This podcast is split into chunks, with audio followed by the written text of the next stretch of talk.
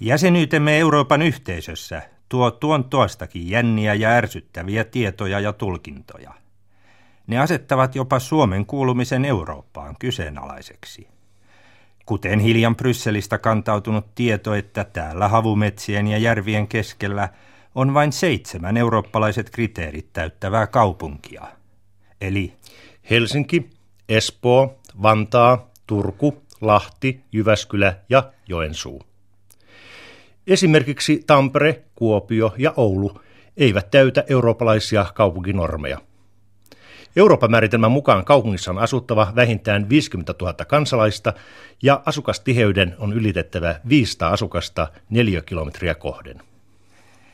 mitähän Pirkanmaan valtaväylää Hämeenkatua tai tervaporvarien rotuaaria pitkin päivittäin kulkevat asukkaat tuumivat tästä eurooppalaisesta kaupunkimääritelmästä? Että Tampere tai Oulu ovat vain pahaisia kyläkeskittymiä – agraari-Suomen toripaikkoja. Kaupungit ovat kuitenkin nyky-Euroopan kehtoja. Eurooppa sikisi tuhat vuotta sitten sydänkeskiajan kaupungeista. Kuten johtaviin keskiajan kaupunkihistorian tutkijoihin kuuluva anglikaani David Nicholas korostaa. Professori Nikolaksen monet teokset, kuten uusin The Later Medieval City – myöhemmän keskiajan kaupunki, ovat ohittamattomia opuksia sille, joka haluaa tutustua Euroopan urbaaniin historiaan. Siis nykyisen Euroopan yhteisön syntyyn. Nykyistä Euroopan yhteisöä voi verrata tuhat vuotta sitten syntyneisiin Euroopan kaupunkeihin, kuten Firenzeen, Genovaan ja Venetsian Italiassa tai Frankfurtiin, Hampuriin ja Strasbourgin Saksassa. Italiassa ja Saksassa Sydänkeskiajan kaupunkivaltiot elivät aina 1800-luvulle saakka ennen kansallisvaltioiden tuloa. Kansallisvaltioita taas Euroopan unioni tiellään kohti liittovaltiota monien mielestä murentaa.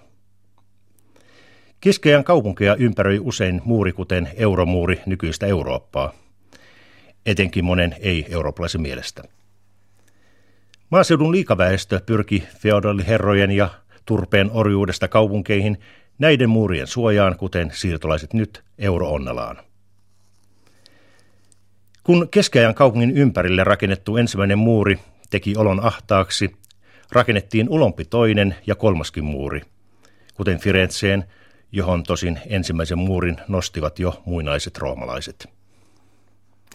Ja eikös nykyinen Euroopan unioni laajene koko ajan vastaavasti? Tulee mieleen, kun lukee tätä Nikolasin tarkkaa kaupunkikuvausta. Euromuurin sisään otetaan uusia valtioita, joiden ulkorajoja valvotaan tarkkaan nykytekniikan keinoin. Mutta keskiajan kaupunkimuurit nousivat myös kaupunkien kauppiaiden, uuden porvariluokan suojaksi. Kauppiaat oikeastaan synnyttivät keskiajan kaupungit, tosin kirkon tuella. Kaupunkien kauppiaiden toivomuksesta muurilla kerättiin maksuja ja tulleja kaupunkiin pyrkiviltä tavarantuojilta ja torikauppiailta. Muurin ulkopuolisten tulo torillekin oli usein tarkoin säänneltyä, jotta kaupungin omat kauppiaat ja käsityöläiset pärjäisivät. Kuten nyky EU-Euroopassa vai mitä? Keskiajan kauppiat perustivat kauppakiltoja, jotka taas saattoivat yhdistyä toisten kaupunkien kiltojen kanssa liitoiksi, joista täällä Itämerellä tunnetuimmaksi tuli Hansaliitto. Mutta jo Italiassa Lombardian kaupunkiliittoon kuului 1100-luvulla 36 kaupunkivaltiota, Nikolas muistuttaa. Byrokratia vaivasi jo keskiajan kaupunkeja. Kauppakirjanpidosta kertyi A4-saastetta kuin Brysselistä tänään. Tosin tuolloin ei ollut kopiokoneita ja lasertulostimia, vaan mustetta, jota kului pulloittain vaikkapa Pisan kaupungissa 1300-luvulla. Kaupunginvirasto kirjoitutti kopiot kaikesta kirjeenvaihdosta ja tavaravaihtokirjoista. Kaikista laskuista kirjoitettiin duplikaatit. Asetuksista ja säännöksistä kirjoitettiin useita kopioita. Puolen vuoden välein Pisan kaupungin kanslia kirjoitutti kaikista keskeneräistä muistioista ja hahmotelmista lopulliset versiot ja tietysti niiden kopiot. Lopulta Pisan byrokraatit olivat aivan musteessa, sillä vuotuisesta työajasta ainakin puolet kului paperien kopioimiseen. Ja kasvava byrokratia vaati tietysti veronsa, joita monissa kaupunkivaltioissa kerättiin asukkailta kuin varoja nykyisin eurokoneistolle jäsenmailta. Byrokratiassa ei liene Italia voittanutta, Nikolas arvelee. Nyky-Italiakin vaivaava ja eurovirastoihinkin eteläisistä jäsenmaista levinnyt virastovalta juontuu jo sydänkeskiajan kaupunkivaltioista. Jo vuosisatojen ajan Italian kaupungeissa on ollut liikaa byrokratiaa. Otetaan esimerkiksi vaikka Fiorentina. Kun Pistoia-niminen ruhtinas otti kaupungin valtaansa vuonna 1351, sen hallintoon kuului jo 37 erilaista virastoa. Sadassa vuodessa niiden määrä kasvoi useilla kymmenillä, joten myös verotus. Sata vuotta myöhemmin veroja kannettiin kolme kertaa enemmän kuin pistojan tultua valtaan. Mutta minkälaista oli elämä muurien sisällä? Olivatko keskiajan kaupungit samanlaisia paheen ja synnin pesiä, joina moni maalainen saattaa pitää kaupunkeja tänä päivänäkin? Nikolas tirkistää useilla sivuilla tuhatvuotisten kaupunkien valoisille ja varjoisille kujille ja toreille, joista muuten vielä 1300-luvulle tultaessa hyvin harvat oli katettu kivin tai tiilein. Asunnot taas olivat monesti ahtaita luukkuja, joissa korkeintaan nukuttiin. Yleensä kadut olivat mutaisia kuija ja teitä. Joidenkin väylien pohjana saattoi olla muinaisten roomalaisten kivetystä, jota ei kunnostettu.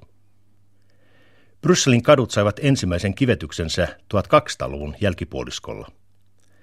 Pariisiin, jonne lähes kaikkien tiet johtivat myöhemmällä keskajalla, matkalainen pääsi päällystämättömiä maantierosvojen suosimia maanteita pitkin. Kaupungin viidestä kahdeksaan metrin leveät kadut ja parin kolmen metrin levyiset kujat pölisivät päällystämättöminä aina 1500-luvulle saakka. Asunnot kapeiden kujien varsilla olivat usein toisten talojen hämärässä. Ikkunoissa säästettiin, koska niiden pelättiin romahduttavan rakennukset. Lasiikkunoita oli vähän kansankodeissa.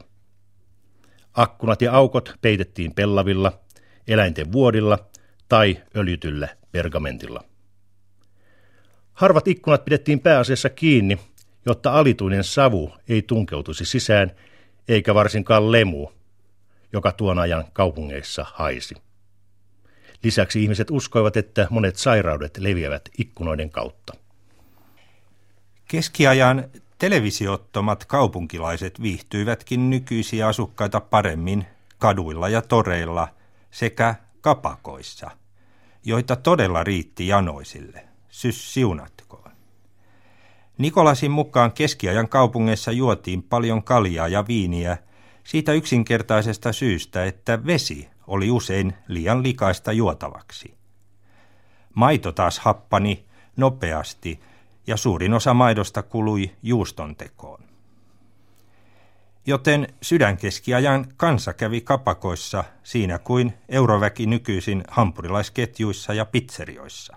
Kapakoitsijalla meni sydänkeskiajalla lujaa, kun eräissä kaupungeissa asukkaat joivat yli 100 litraa viiniä vuodessa ja vielä enemmän olutta.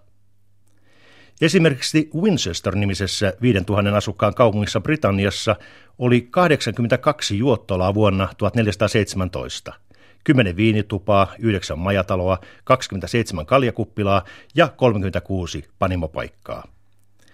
Samansuuruisessa Avignonissa Ranskassa juomapaikkoja oli 66. Parin sadan tuhannen asukkaan Pariisissa kapakoita oli ainakin 200. Pariisia pienemmästä Lontoosta löytyi tarkka tilasto vuodelta 1309. 354 tavernaa ja 1334 panimopubia. Kapakoissa ei ennenkään vanhaan pelkästään juotu, vaan myös syötiin ja pelattiin, iskettiin silmää sekä tapeltiin. Nikolasin mukaan pelihimo oli vähintään yhtä kova kuin nykyajan pörssipelaajilla. Kaupunkien yövahdit yrittivät turhaan hillitä pelaamista, joka oli kiellettyä pimeän tullen. Peliriidassa puukko saattoi jupota vihamiehen rintaan, sillä puukot olivat tuohon aikaan usein esillä. Puukkoihin kun piti päästä käsiksi nopeasti, etenkin kaupunkien välisillä metsätaipaleilla, joilla vaanimat muutkin kuin Robin Hoodit, kaupunkilaisten rahoja. Ensimmäiset eurot kun otettiin käyttöön Firenzessä, jossa lyötiin kultarahoja vuodesta 1252 alkaen.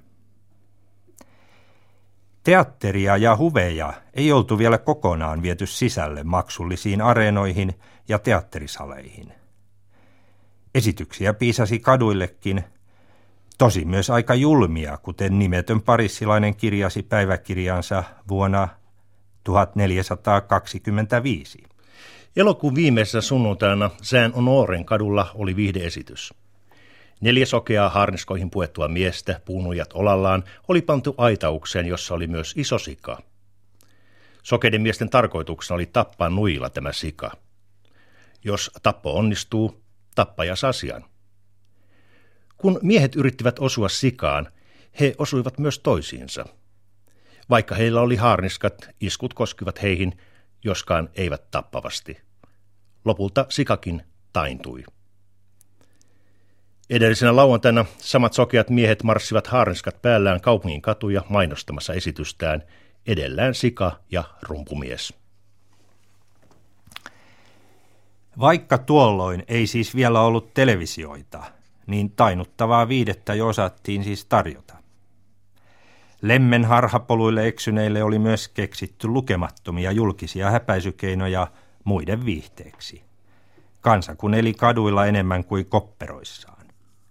Uusiin naimisiin menijöitä voitiin paheksua kattilan kansi konsertilla.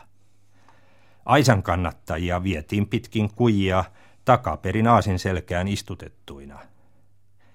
Ja jättimäisten siitinten saattokulkueeseen saattoi joutua hairahtaneita tyttöjä.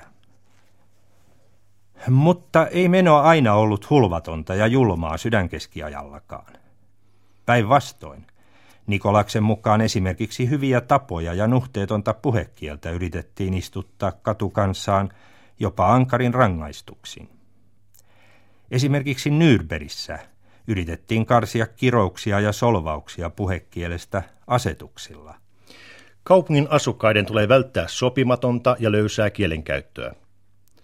Erityisesti maistraatti kieltää kiroamasta Jumalaa.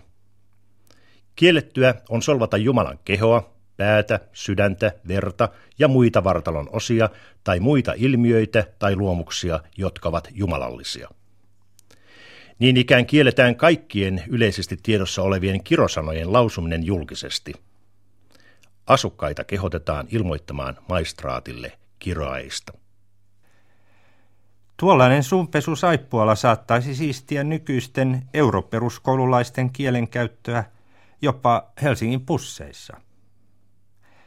Joka tapauksessa, kun Eurooppa tuhat vuotta sitten jo uinui kehdoissaan sydänkeskiajan kaupungeissa, niin täällä Helsingin niemen autioilla kallioilla ujelsi myrskytuuli. Tänään, tuhat vuotta myöhemmin, suomalaiset asuvat enemmän maaseudulla kuin useat euroveljensä. Olennaista sydänkeskiajan kaupungilaisille oli vapaus.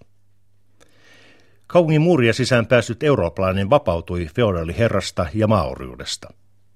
Vapaa ihminen saattoi kouluttaa itseään, hankkia ammatin ja opetella demokratiaa toisten kaupunkilaisten kanssa.